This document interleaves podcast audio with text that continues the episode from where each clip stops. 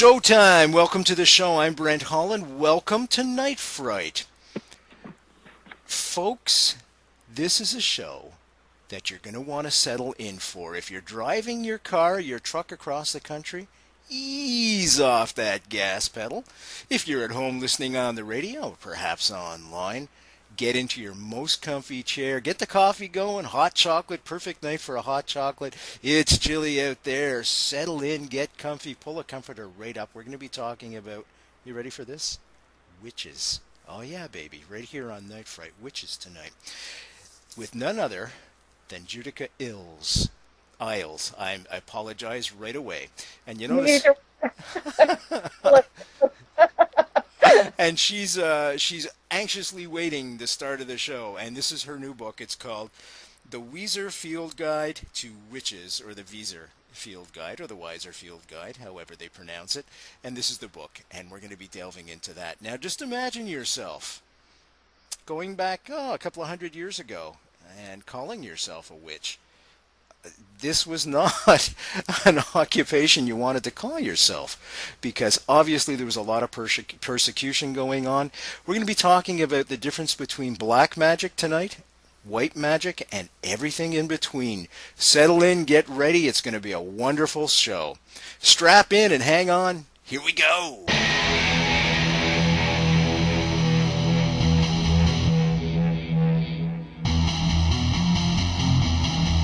There is a time to question. There is a time for answers. There is a time to challenge. There is a time to speculate. There is a time for change. There is a time for truth. The time is now.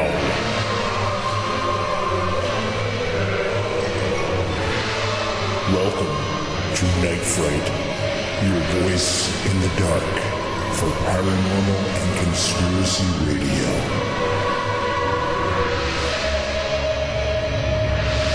And now your host, Brent Holland.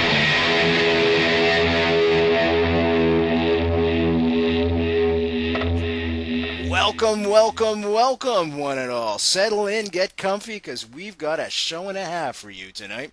Our guest tonight is Judika Isles, and we're going to be speaking about her new book, which is called The Weiser Field Guide to Witches. And I want to welcome her to the show right away for the very first time. Definitely not the last. Welcome to the show. How are you? Oh, fine. Very happy to be here. Thank you. Thank you for joining us tonight.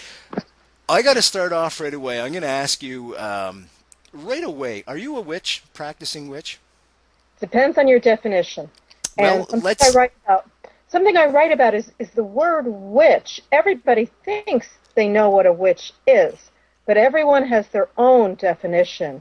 So, eh, do I eat babies? No. You know, if you think a witch is a Satanist, then no, I'm not. I, I'm not worshiping the devil. I'm not, you know, living in a candy house and luring children into nefarious things. Um, you know, there are certain de- definitions of which, then yes, then yes, I would be.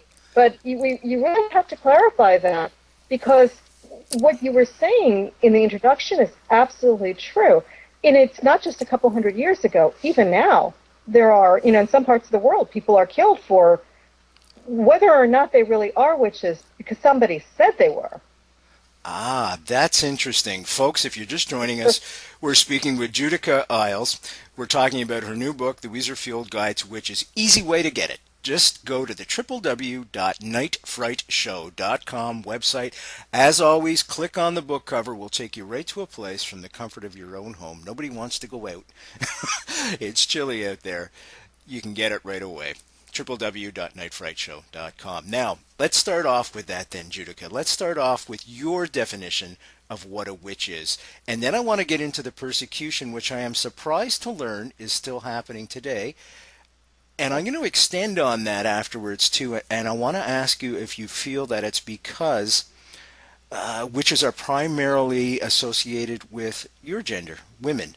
But let's start off with your definition of what a witch is my definition and, and it's uh, my i have always been attracted to witches since childhood And I perceive witches very positively.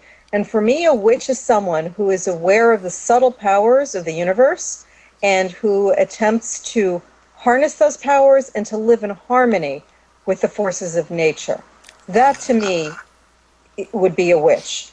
And um, if you look in the Weiser Field Guide to Witches, you'll see that um, there are many ways to be a witch. There, are, you know, you're right. They are associated with women, but there are many male witches too. There are witches. Um, some witches are of the Wiccan religion, but there are also witches of every religion or no religion. There are atheist witches, which surprise people, but there you have it. There are many ways to be a witch.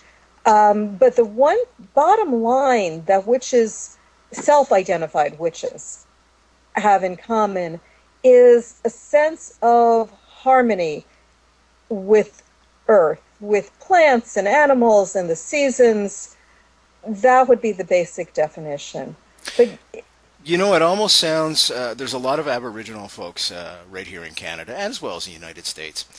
They live in harmony with the world, with the earth. Um, so much so that when you ask a, a native person, an Aboriginal person, First Nations person, where they live, they identify with the ground, not in some kind of romantic sense, but they actually uh, believe that Mother Nature is yeah. their mother. Is it yes. much along the same lines yes. as that, Judika? Yes, yes, yes. And you will find there are scholars who believe that witchcraft is the original human religion. It is the hmm. primordial, and it's something, if you go all over the world, it is something that people have in common. Everyone, every culture, every nation, whether it's suppressed now or not, has the same sort of archetypal witch figure. People recognize it. You know, people have, wherever you go around the world, there are ghost stories and there are witch stories. It's really, really basic and bottom line. And so that is something you probably would find among Aboriginal people everywhere. It, it is really something that humans have in common. It, it's it's a it's something that doesn't divide us, but that actually brings us together. Now, is it everything is energy? We know this. Um, science has proven that everything is energy. Exactly. Is this the manipulation of energy for good, and can that same energy be manipulated for evil? Sure, absolutely. Oh. Absolutely. Mm. It's it's power. You know, it it's a Paracelsus who said that every medication, you know, the, it's it's the difference between a medication and poison is the dosage. Um, you know, and if you think about it, I mean, you can go to the drugstore and buy something, and you can use it to heal yourself, or you can do harm with it. So, um, the basic theory of spell casting is that everything radiates some sort of an energy, mm-hmm. and a witch is someone who pays attention to this energy and attempts to harness it for their their benefit. And ultimately, witchcraft and spell casting is intended to make people happy. Now, angry people, you know, maybe the things that make them happy aren't particularly beneficial. You know, so I mean, they're ang- angry people do angry things, whether they're witches, whether they're lawyers, whether they're you know, college dropouts. So at, at heart, witches are people. And most people are, are, are okay people. And most people, you know, everybody has a bad day, but most people don't mean other people harm. But there are always exceptions, and that's true in any field. There's a tendency, I think, to hold witches to a higher standard. You know, why is that? Why is that? How do you why do you feel? No, no, it's it's a it's a fear. I think you know witchcraft is something that people don't always understand, and they want to control it. And I think, in my personal opinion, and it's something I write about. I have an earlier book called the Encyclopedia of Five Thousand Spells, which is a, a very comprehensive book on spell casting. And my theory is the reason witches and other spellcasters, whatever you call them, warlocks, sorcerers, mm-hmm. um, you know, wizards, my theory is that the reason they have been persecuted is that they're basically not obedient people. There, there's a basic anti anti-authoritarian streak because it's you know it's basically saying I'm not going to wait for you to fix it for me. I'll fix it for myself, and I'll fix it now, and I'll fix it the way I want to fix it. And it's not necessarily malevolent, but it is very independent.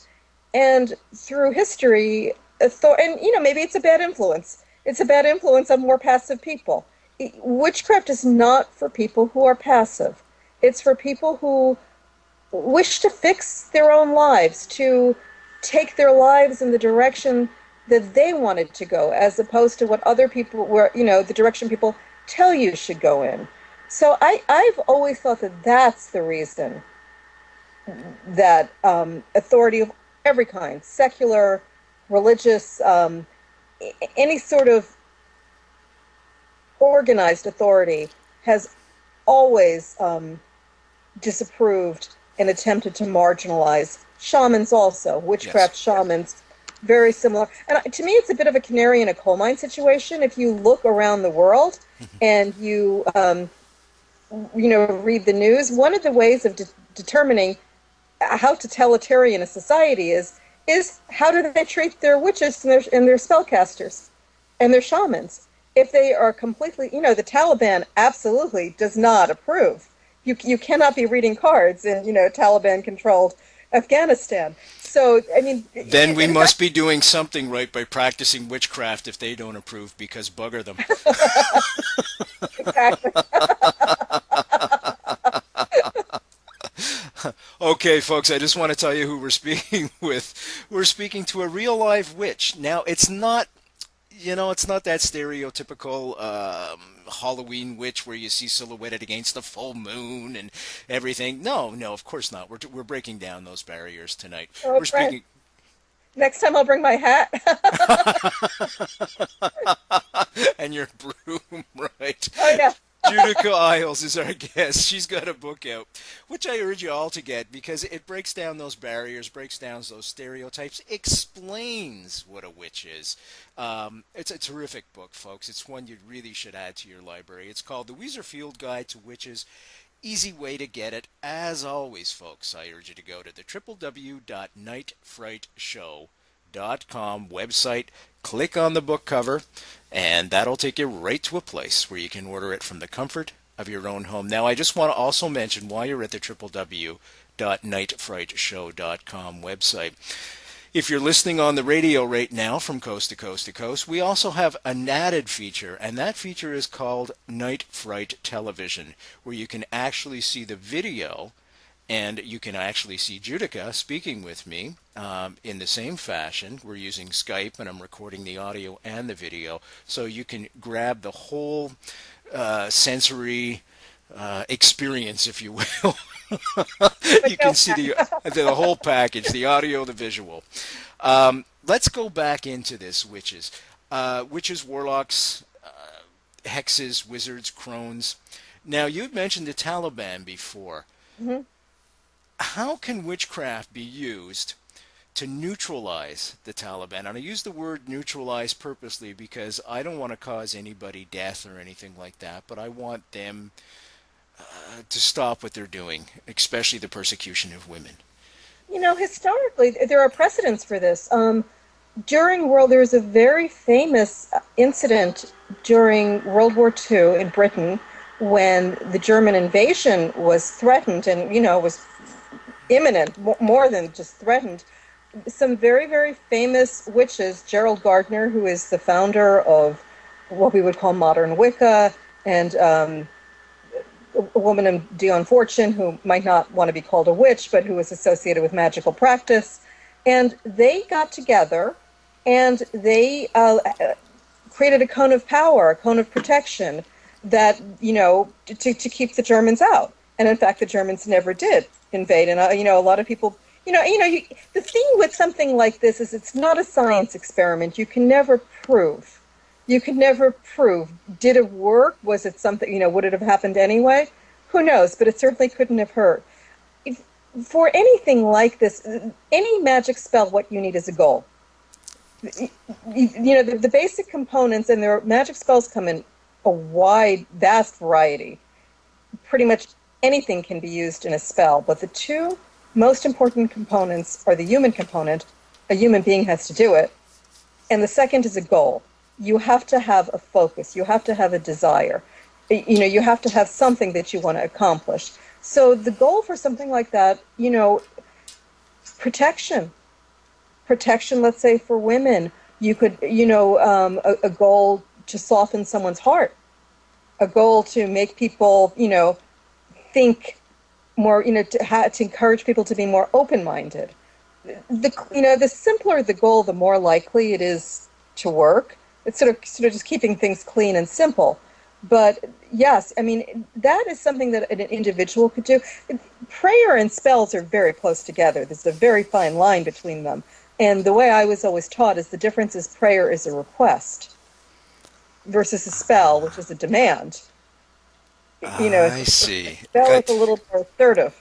You, you know, this is now. As well as being a witch, you must be clairvoyant too, because that was my very next question. Especially when you mentioned protection, because you know there's that prayer of protection that most Christians practice, and yes, most yes, other religions yes, do as well. Yes, yes, yes, yes, yes, yes. And and you know most religions, although it's not really discussed, there's a folk magic, a folk religion aspect to them that comes very, very you know, it's a very fine line between at what point it's the officially approved religion and at what point, you know, it's what people do.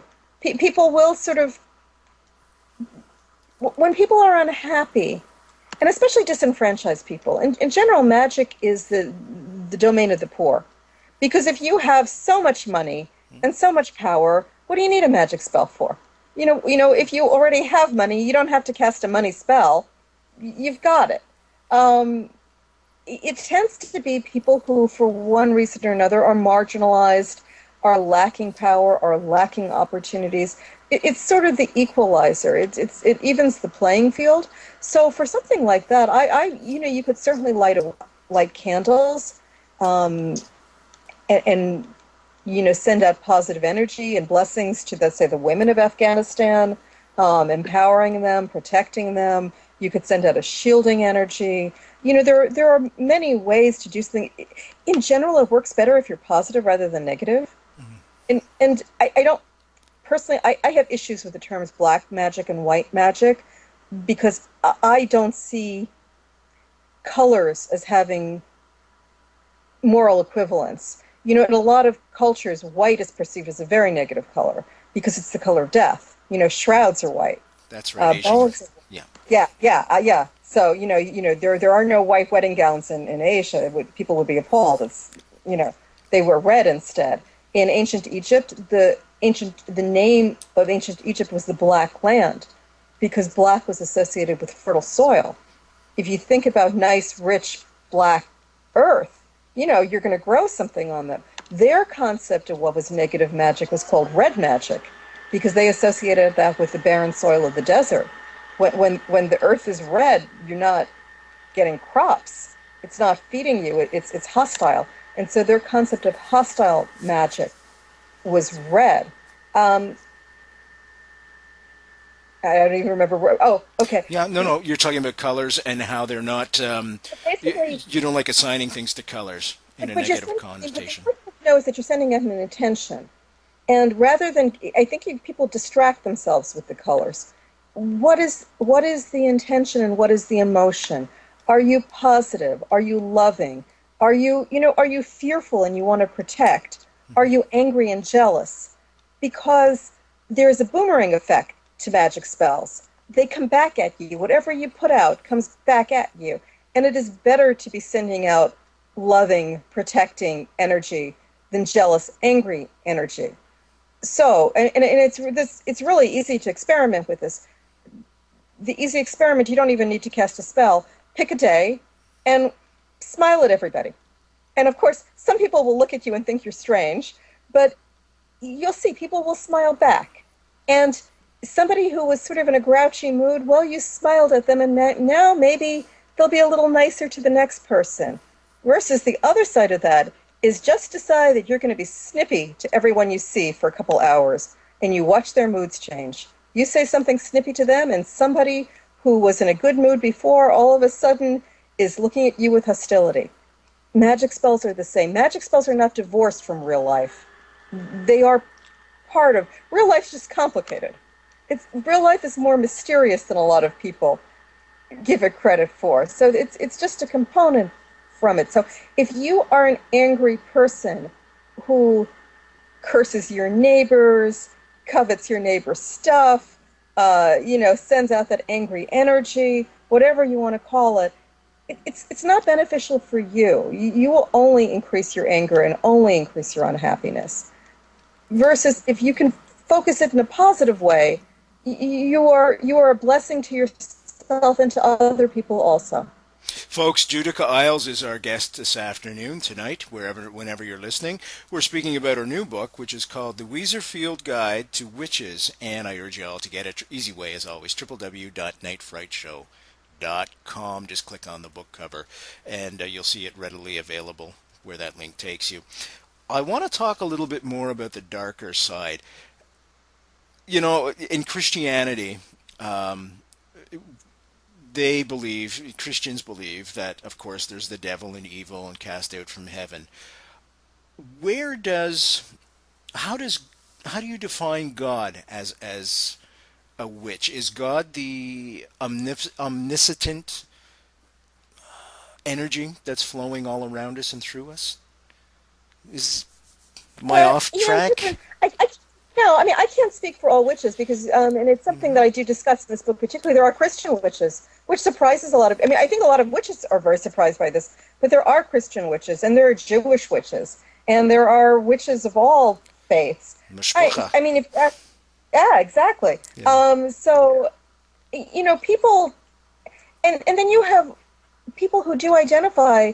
It's confusing because the same word is used to express a lot of concepts and a lot of people use the words Wicca and witch as if they're synonyms. Wicca refers to a very specific modern religion based on ancient Western European traditions. And the Wiccan faith, people who are Wiccan would disagree with what you said. People who are Wiccan perceive that there is, um, it's a dualist in that there is a lord and a lady. And um, a, a lot of Wiccans will perceive that all the female goddesses are aspects of one goddess, all the male gods are aspects of the Lord. That's I, I come from more of a shamanic background. I, I I perceive that there is a creator. I mean, to me, a creator encompasses the male and the female. There's, I mean, there's a creator of the universe who created people, who created spirits, and for me, all these different spirits are individuals. And I, I have another book. I, I, mean, this is actually, I think, my the Field Guide to Witches is something like my sixth book. But I have another book which is called um, An Encyclopedia of Spirits. And the book I'm working on next is an Encyclopedia of Saints. And for me, these are distinct. They're not aspects of one. They're they're distinct sacred beings that you can communicate with and request aid from or pay tribute to. They're, they're you know in the same way that you are not the aspect of like every you know male in the world, and I'm not just the aspect of every female. I, I see them as individuals, but, but that's that's how I see it. You know, other people see it differently. I was wondering if you could walk us through. Let's say I'm gonna I'm gonna draw a, religious analogy again, a, a comparison. People have a health issue, so they pray to God as they know God um, for either a cure or relief from that issue. How would you tackle that issue? Um, let me give you two examples because Great. I'm going to give you two approaches. One is uh, through a magic spell, and actually, the way I started writing my book, 5,000 Spells, is because people started asking me about healing, and I didn't know what to tell them, and I started researching. Magic spells are very good for ailments that you've already gone to the physician, and they can't diagnose you. They can't find a cure. You've gone through, you know, countless attempts and nothing is working. It's not a substitute for the physician. You know, magic spells work hand in hand with all the mundane ways. I, I, I'm, I'm cautioning people don't, you know, go to the doctor first because you may as well. I mean, if a doctor can fix you, that's the simplest method. But if it's not working, there are various spells, and many of them will incorporate things like herbs or um, candles. They tend to be pretty simple household goods like salt or garlic, um, vinegar. And there are various kinds of spells that you can then attempt to, it's basically an attempt to harness energy and, and fix your own attempts. And there is a big section on healing spells and 5,000 spells, and there are different spells for different ailments, different, you know, there, there's a reason there are 5,000 spells. No one individual needs 5,000 or more. It's just you have to find the spell that works for you. Because in the same way that one medication doesn't work for every individual, mm-hmm. no one magic spell works for every one individual. So you have to find your spell. I mean, that, that's, that's sort of the fun part of it, ideally, is to find what works for you. The alternative method, and probably what I would do, is a spiritual petition, and it is to ask for help. It's, it's, it's, it's you know, it's the doctors aren't helping, so so let's take it to a higher authority. For instance, the Archangel Raphael, who is uh, the Archangel of Healing, and you ask for help. And there are a lot of spirits all, from all over the world, a lot of saints in particular, who you, you ask for favors, and there is a method, and the method, it's a bit of a negotiation. Uh, you, you, you ask them for help, you, you maybe give them a gesture to catch their attention, a little gesture of respect, often lighting candles. A lot of Christian people will go to a church and light a candle, but you know, people also build home altars. And you light a candle and you say, let's say St. Anthony. St. Anthony is associated with certain illnesses, or St. Rita, who is associated with a lot of women's issues or with impossible causes, the illness that no one else can cure. And uh, St. Rita is associated with the roses, and so maybe I would buy her a single rose. And, you know, oh, St. Rita, please help me. And if you help me, and you want to be specific, and if you help me and you give them boundaries, and I need help with in a year, and you're, you're simply drawing a contract.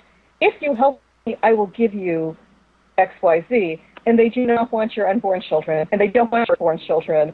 And there's this method is really ancient, and you'll see it as a warning in fairy tales by unsympathetic people. But basically, in general, what they want are good deeds from you. You know, I will make a donation to a hospital in your name of such and such amount of money, or I will go and I will light, you know, I'm giving you one candle now, but if I'm cured every year, I'll light a dozen candles. They tend to be pretty straightforward and small things. So there's there an exchange then Cuba, that, that's the involved. There's an exchange yes, that's exactly. involved. Okay. Oh, I think yes. I just lost you. Let's see if you're going to come back there. Uh, you're kind of working your way back.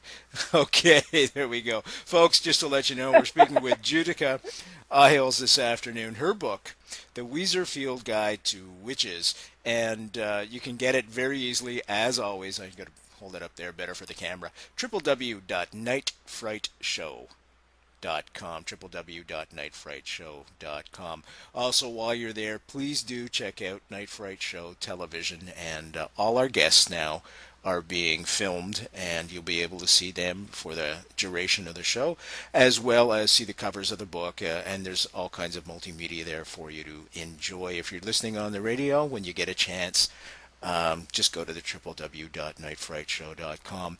Lots of great archives there. Uh, a whole section on the JFK assassination. As you know, nobody does assassination stuff, um, conspiracy stuff like Night Fright, probably because we operate through the university network where we have a little bit more um, latitude, if you will. Uh, we can get away with certain things that perhaps commercial radio would shy away from. Um, great stuff there. And as always, as long as I can, that you can download all those shows for free. There's no charge associated with this whatsoever. Uh, if you'd like to make a donation, that would be great because I operate this as a volunteer and I don't make a dime off of it so far. so maybe I'll I'll get a spell for some uh, financial aid. I'll ask Judika for that. Let's go back to her. Let's discuss some more of the persecution. I'd like to go back in time. I don't want people to forget the type of persecution that people went through. I think of Salem right away. Can we discuss that for a little bit, just to give a little bit of historical um, foundation to what witches have gone through? Salem is the most famous case, and if you look at comic books and movies, you would think that every witch you know, every television show, they all come from Salem. But actually, you know, on the scope of things, Salem is a pretty minor, uh, you know, it, it, it's major in terms of the impact historically, and it is unusual in that the people in Salem felt bad afterwards. They were embarrassed afterwards. You know, the, Salem, the town of Salem now, is not the, the, actually where most of the historic events occurred. Salem Village changed its name to Danvers because they they they didn't want the notoriety. They were embarrassed, and that is a highly unusual thing.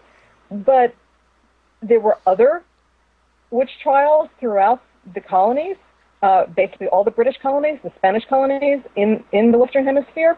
What we call witch persecutions begin in earnest in slowly in approximately the 12th to 13th century. You have a couple incidents, incidences in France and in Ireland, and then they build up steam through the 16th century, and then 17th century, and then they gradually taper off.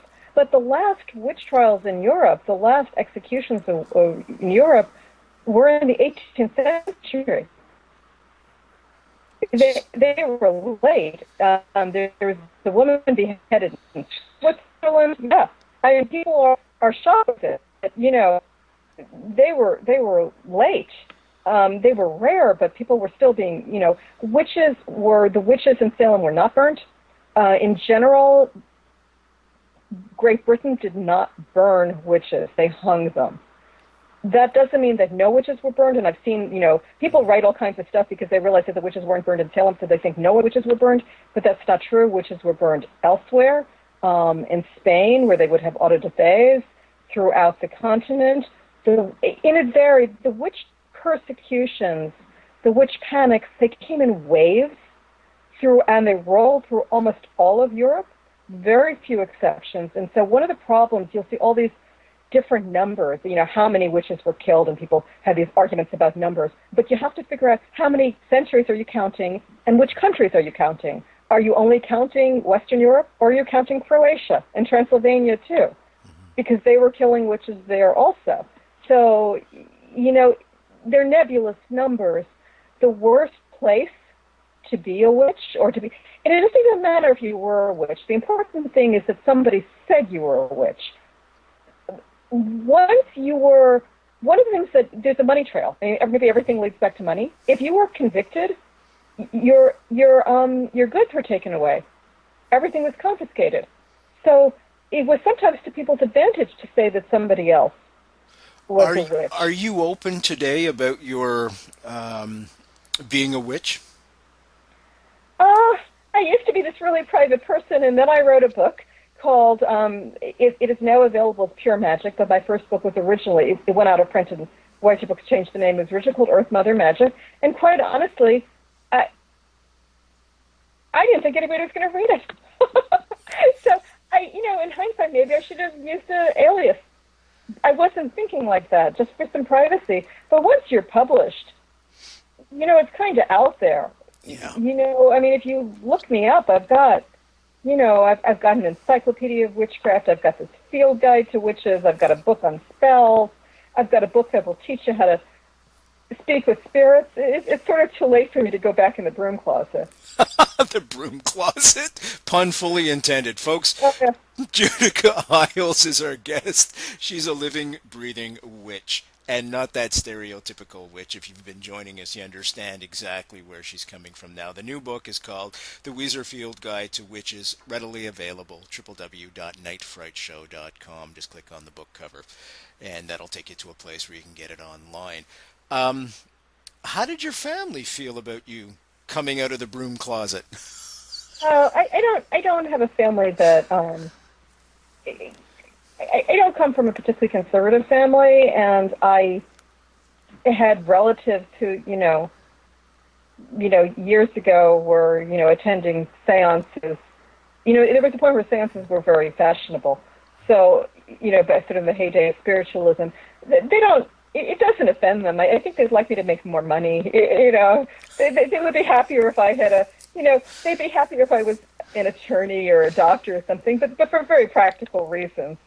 So I, I Yeah. do hear, I get email from people whose families are very negative, and you know, people who you know their families beat them or shame them or you know try to send them away to institutions.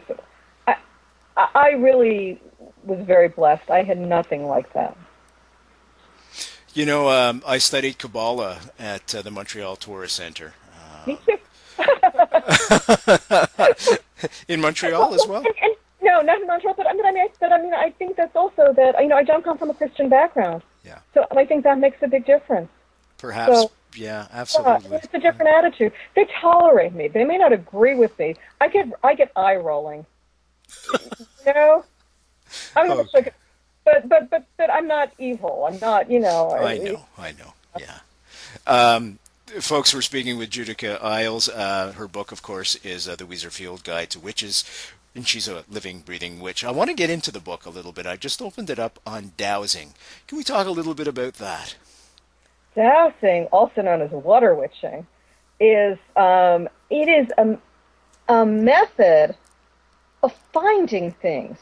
It's essentially, you know, you can almost think of it as a really big pendulum, and you know they use pendulums for people who like spirit boards or Ouija boards. A, a lot of people prefer to use a pendulum because you can do it by yourself. You don't you don't need that other person, and it's you know clearly it's in your hands. It, it's sort of a less stress than the little planchette that you have to, you know, you're so afraid to move it that it, it never moves. Uh, but dowsing is used to find water. It is used also, um, it, corporations use it to find things like oil. You know, a, a lot of these methods, people act like, you know, they won't, they won't discuss this in public, but in private, big corporations use a, a, a lot of these methods, so they'll look for oil. They've, they've used it to look for missing people. Basically, um, the traditionalists use a forked stick, a, a dowsing or a dowsing rod, some sort of a rod that will actually lead you almost magnetically toward what it is that you're searching for. And part of it is the tool, mm-hmm. but part of it is the dowser. And this is where people associate it with witchcraft because, you know, not everyone can do this. In the same, you know, So There there becomes a symbiotic relationship between the actual energy of the person and the energy of the tool, for lack of a better way? the tool is a conduit. The tool is almost a conduit. Magic wands too. You know, people. You know, Harry Potter. People get very excited about what kind of a wand you have. It's just you can use you can use um, a stick. You can. I mean, ultimately you can use your finger. It's just a focusing tool. The tool focuses. It harmonizes the dowser with what they're looking for. They're they're looking for something hidden and this enables them to find it. It, it, it's it is a bit of a paranormal art, for lack of a better world, better word. I mean, how do you? I mean, how does a guy holding a stick find water? And yet, that's how they've been digging wells for millennia. So some people can do it. You have to be predisposed to it, do you think, or is it a, a skill that can be learned? Yeah, you can be learned, and any kind of a magic spell, any a human being can do it. Uh, some people are better, some people it comes easier, but that's the same thing with tap dancing. Y- That's you know, a good point. That's a very good analogy, actually. you know, Very good. with with you know learning how to read or, or, or anything. Some people will always be better at something than someone else, but effort goes a long way. If you really effort and desire, if you want to learn something and you're willing to ask somebody to teach you if necessary, you can learn. You can If you're going off to, if you're going to go off to a desert island and there aren't enough water sources, it might be good to send someone to learn how to be a water witcher bef- before you you went. You know, it's just sort of a practical thing. It's it's worth the investment at that point. I think so too. That's a good point, folks. We're we're speaking with Judika Illes this afternoon. We're at this tonight, whenever you're listening, and the book is called The Weiser Field Guide to Witches. I've opened it up. We're going through a few things here. Raccoons. Yeah. What have raccoons got to do with witches? and native uh, various animals are associated with witches and the stereotypes in the western hemisphere are owls and black cats Yeah. but there, you know, in Africa, the hyena is the animal that's most closely associated with witchcraft. I didn't And- know that. Yes, and yes, yes. If, if they see you feeding a hyena, you could be in trouble. I mean, a lot of a lot of witchcraft accusations come from, uh, you know, being accused of transforming into hyena or being seen in the proximity of hyenas, or somebody thinks you look like a hyena. But um, in native North America, raccoons were very closely associated with. And they, they have the little masks, and they have hands. They're dexterous. You know, they have hands, and they can wash food, and they're tricky, and they come in the night. They're sort of these little mysterious. They're mysterious, and they're curious, and they're smart. And those are things that are associated with witches also. You know, I wanted to go back to something you said. You were discussing Kabbalah, and then we, we um, you know, traditionally there are two types of Kabbalah. There is um, the code word for it is there is the the spiritual Kabbalah, the real Kabbalah, and then there's practical Kabbalah. And practical Kabbalah, and I, this is, I mean, this is old. This is going back centuries. So this is not just, you know, Madonna. Um, practical Kabbalah is the code word for um, folk magic. It's it's practical Kabbalah. It's we're not we're not discussing you know the heavens. We're discussing I- need to make a living. We're discussing that you know I can't have a baby. I I, I can't find a husband. Um, you know my, my husband is beating me and he has to stop. That's that's the pra- I mean that's practical. They're practical issues. And the code word for that was practical Kabbalah. I didn't know that. You see, folks, you listen to the Night Fright show and you get educated. I get educated every show. I had no idea. Yeah. That's Yeah. it. That, so that you know, it, it- we always think, folks. You know, I, I always come back to this. We think that we're for centuries people have thought to be unique and different from each other, and, and that's admirable in a certain sense. But you know what? We all put our pants on one leg at a time, don't we?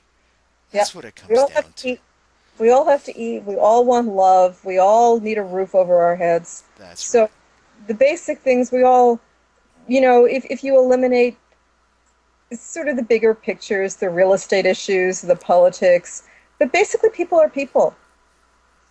Absolutely, and you know, I think it's in the um, the Quran of all things that it says that uh, there as there is as many ways to come to God as there is people in the world. In Yeah. other words, each person comes to God in their own It's a lovely way. thing to say. Yes. It really is. It's beautiful, and that's Yes. what nature is. And you know, we've been given this beautiful planet to live on and exist and, and communicate with each other through um, our our words, our gestures, etc. And it's a shame that folks we had mentioned the Taliban before have perverted that. Uh, To an extreme, again, to identify themselves as more unique than somebody else. So, let's continue with this great book. Let's talk about the Scarlet Witch. Oh, my favorite. The Scarlet Witch is a comic book character, and that is actually very current because uh, she has been uh, she's been MIA for a while, but she's uh, she's a Marvel comic book character, and she is actually um, there is a new series right now in which she is making uh, her first appearances in a very long time. The Scarlet Witch appeared in the 1960s, and sh- she is um, she's a very interesting character because she's been a member of the Avengers, but she's also been a villain. She is considered the most powerful of the superheroes because her her power is the ability to to change reality. So, you know, imagine if you could just say, you know, I'm not happy. We're going to we're to change everything. And so she's a very controversial character. A lot of the other characters, even the heroic characters are um, you know, sometimes afraid of her or, you know, they at one point were threatening to um, you know, take care of her. In, in, a, in a not very nice way, but she, she used to date Captain America, which I, I think is very nice. That's cute. That's cute. Um, are there historical cases, or I shouldn't say historical, but folklore cases uh, where there has been shape shifting from witches? Yes, and you know, perhaps, perhaps not just folklore. If you don't look at it entirely realistically, people let's go there. look at things very literally. That you know, oh, I'm going to turn into a, a wolf, and and you're literally going to walk. Yeah, exactly. Yeah. But that it may not mean that. It may be more that you, if, if you need to draw on the power of an animal, let's say um, you need to walk down a street that's scary and you're afraid and you know radiating fear to attract the wrong kind of attention. And so what you want to do is not transform literally but radiate. It is it is radiating the power of a dominant predator radiating the power let's say of, of a lion of, of, of something that will you know radiate that confidence that you're the the king of the jungle. And people will make room for you until you can get home safely and go back to being your own meek self but a, a lot of it is self transformation, not not so literal. I think if you're looking for literal all the time, it's it, it's you'll be disappointed. But there are there are um, there are a lot of folkloric stories of um, either witches transforming into animals um, or you know animals sometimes transforming into witches, just foxes turn into witches, and cats turn into witches it, it's the animal that is able to, tr- to transform into the human. Isn't that interesting? Rather than the other way around. You know, yeah. and there is a distinct yeah. parallel. You know, we were talking about First Nations folks before, and of course, uh, a lot of shape shifting going on. Um, in, in their history as well, in their um, yeah. I hesitant to call it a religion, their belief system, I guess you could say. Um, so that's very interesting as well. Let's continue. Odin. Here's a fella. Mr. Uh, Mr. Odin. I love him. He, he's controversial too. Mr. Odin is the All Father. He is the leader of um, the the Norse deities are actually divided into two. If you read through Norse mythology, there's the Aesir and the Vanir. And Norse Odin is the leader of the Aesir. He's Thor's, you know, according to Marvel Comics, he's Thor's dad. But Odin, um, Odin, Odin is a shaman and a shapeshifter and uh, a magical practitioner. The one of the primary legends of him is how he he sacrificed his eye to drink from the well of knowledge. It, it was worth it for him to drink a sip from the well of knowledge. He he wants to know everything. He wants to learn every magical art. He hung himself from the world tree, basically sacrificed himself, very much like a First Nations Sundance, um, to um, to obtain the runes the system of the magical runes, and runes are um, they're an alphabet. They're uh, an, an, sort of a, an alphabet that's now mostly associated with um, Northern European traditions. There are Anglo-Saxon runes. There are Nordic runes, but so each one you can write a word with them. They have a sound, like you know ABC. They're sim- very similar, but each one also has a magical power and a spiritual power, so they can be used in magic. Also, and Odin is the rune master. Uh, he is, in a lot of ways, the basis for the North American concept of Santa Claus. That the the guy who travels at night, um, that, Odin is a traveler. You have to be nice to him when he shows up. You know, I I don't know if he wants milk and cookies. He might want you know meat and and something more substantial. But uh, life He likes people who are gracious. You have a delicious sense of humor. I like that. Yeah, to yeah. people who are gracious. Folks, uh, bear with us. We're having a bit of problem well, with Skype. It's breaking up, but bear with us. Um, it, it, gets better, it gets worse. It's probably due to the snowstorm that you're experiencing as well. Uh, right now, it's clear here in Kingston, Ontario, where we're broadcasting from. You're listening to www.nightfrightshow.com on the website, or if you're listening on the radio from coast to coast to coast. Our guest today, this afternoon, whenever you're listening, is Judika Illes. And let me just get this book correctly framed. There we go. And the book is called The Weiser Field Guide to Witches. And Judika, of course, is a real live living witch. And we're breaking down some of the old stereotypes. We're talking about a little bit of the history of the persecution um, and the positive aspects of being uh, a witch. And, uh, you know, everybody's an individual, folks. And like I said before, everybody comes to God in their own way. Let's talk a little bit about uh, botanical plants are the most prevalent material associated with spellcasting. Now, why is that? Um, I think because in, in going back to something we discussed earlier is that witches and healers are so the history of witches and the history of healing are so closely intertwined. Mm. If you go back thousands of years, the you know every will every village had a witch, and I, sh- I should point out that the, the word witch derives from the same Anglo-Saxon source as the word wisdom and wise. So another way of defining wit is a wise person, somebody who knows stuff. And one of the things they knew were, you know, which plants. I mean, imagine in a world without pharmacies, which plants healed which ailments, or you know, which plants you should stay away from, which plants had visionary powers, which plants, you know, could be used to, you know, concoct a love spell. And if you that that's not so far fetched if you think that perfume is all flowers. And why do people put on perfume often? Precisely. I mean, very good. To, very good. You know, to attract yeah. Sure. Yeah. So, I mean, I mean that's, it, it, you know, um, you go to the perfume country, a descendant yeah. of, of an ancient love potion. Now, do so you take different elements? And then you have certain botanicals. I was going to ask you to take. Do you take mm-hmm. those various? I'm sorry, plant, I didn't hear you. Do you take those various plant elements and uh, brew them or mix them? You know, everybody thinks of the big cauldron, right, from the beginning of Macbeth. Yeah, you can. Although, you know, I would say probably, you know, most witches are using their kitchen stove. You know, in North America, you know, people are using whatever is, is, is at hand. Yeah, I, I make oil that, that's that's my specialty. I make I like little bottles. I like little perfume oils. Um, there are various um, magical oils. Yeah, exactly. You put them on. Various, okay. Various little. Can you hear me better now? Oh, that's much better. Yeah. Okay. Okay. We're, yeah, it's breaking um, up. Okay, there you go. Oh, okay. Can you hear me now? Yeah, it's better. trying to get you to the mic.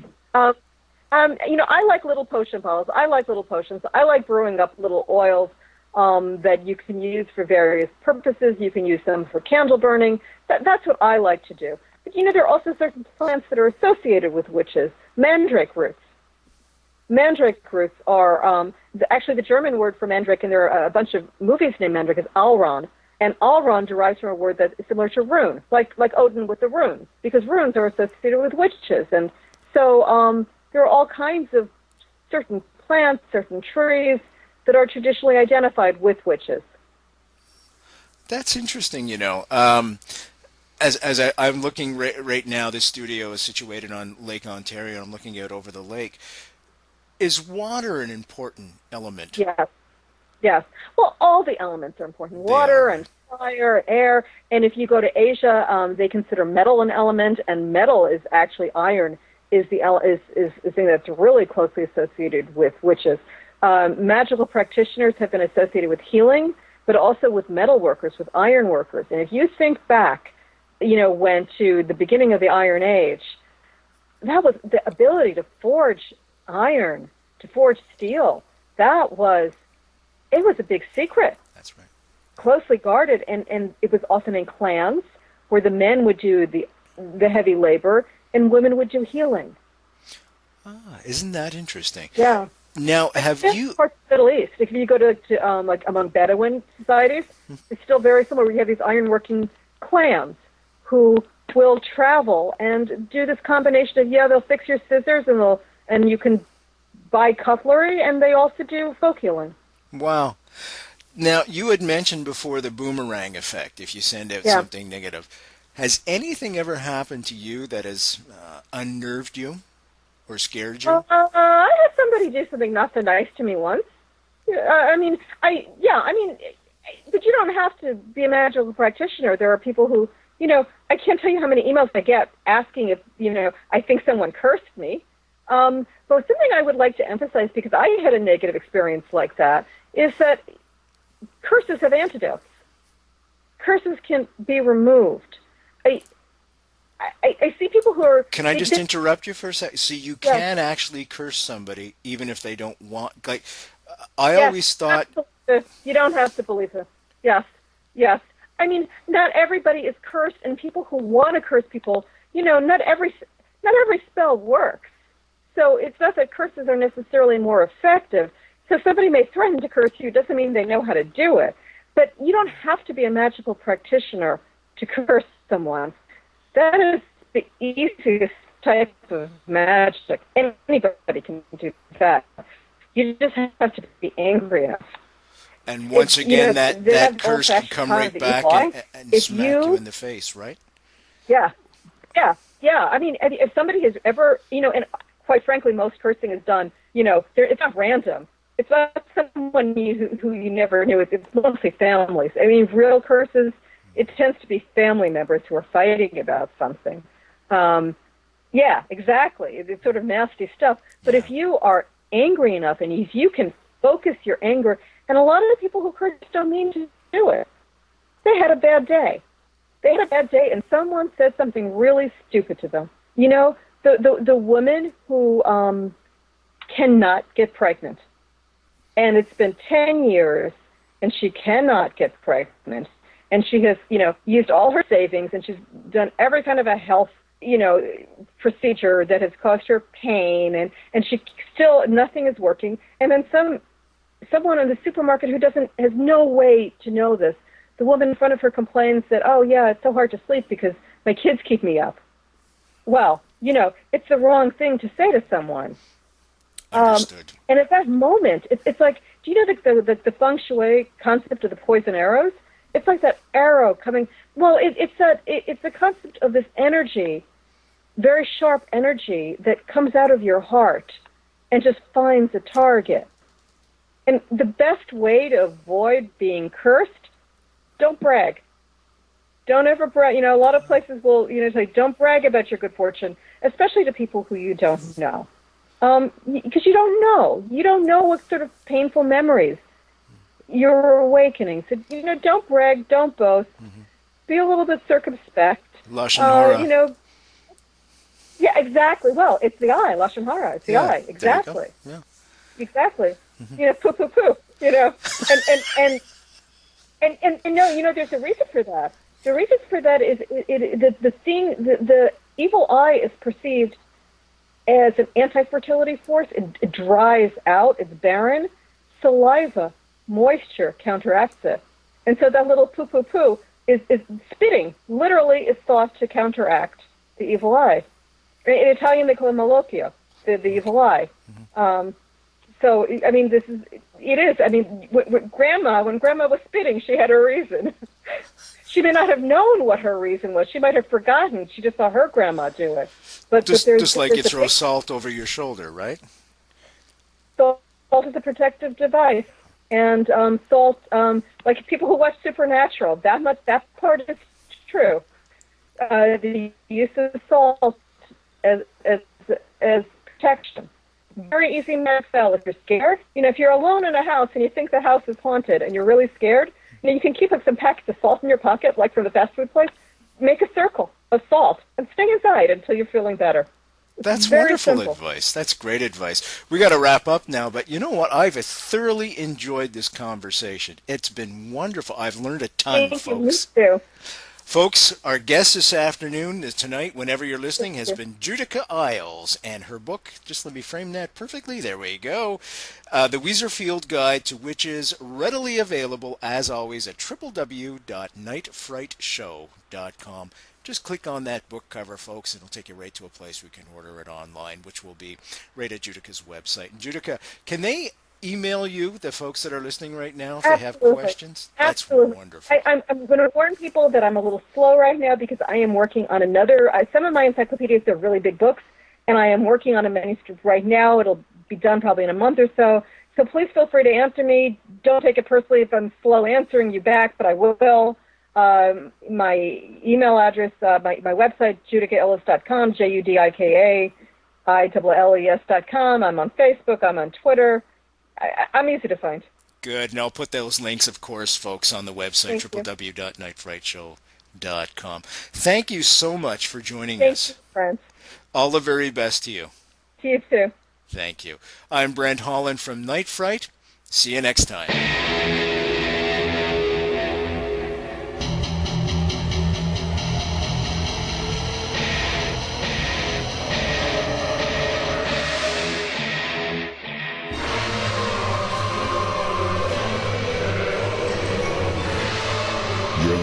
To Night Fright and your host, Brent Holland. The time is now. Your voice in the dark for paranormal and conspiracy radio.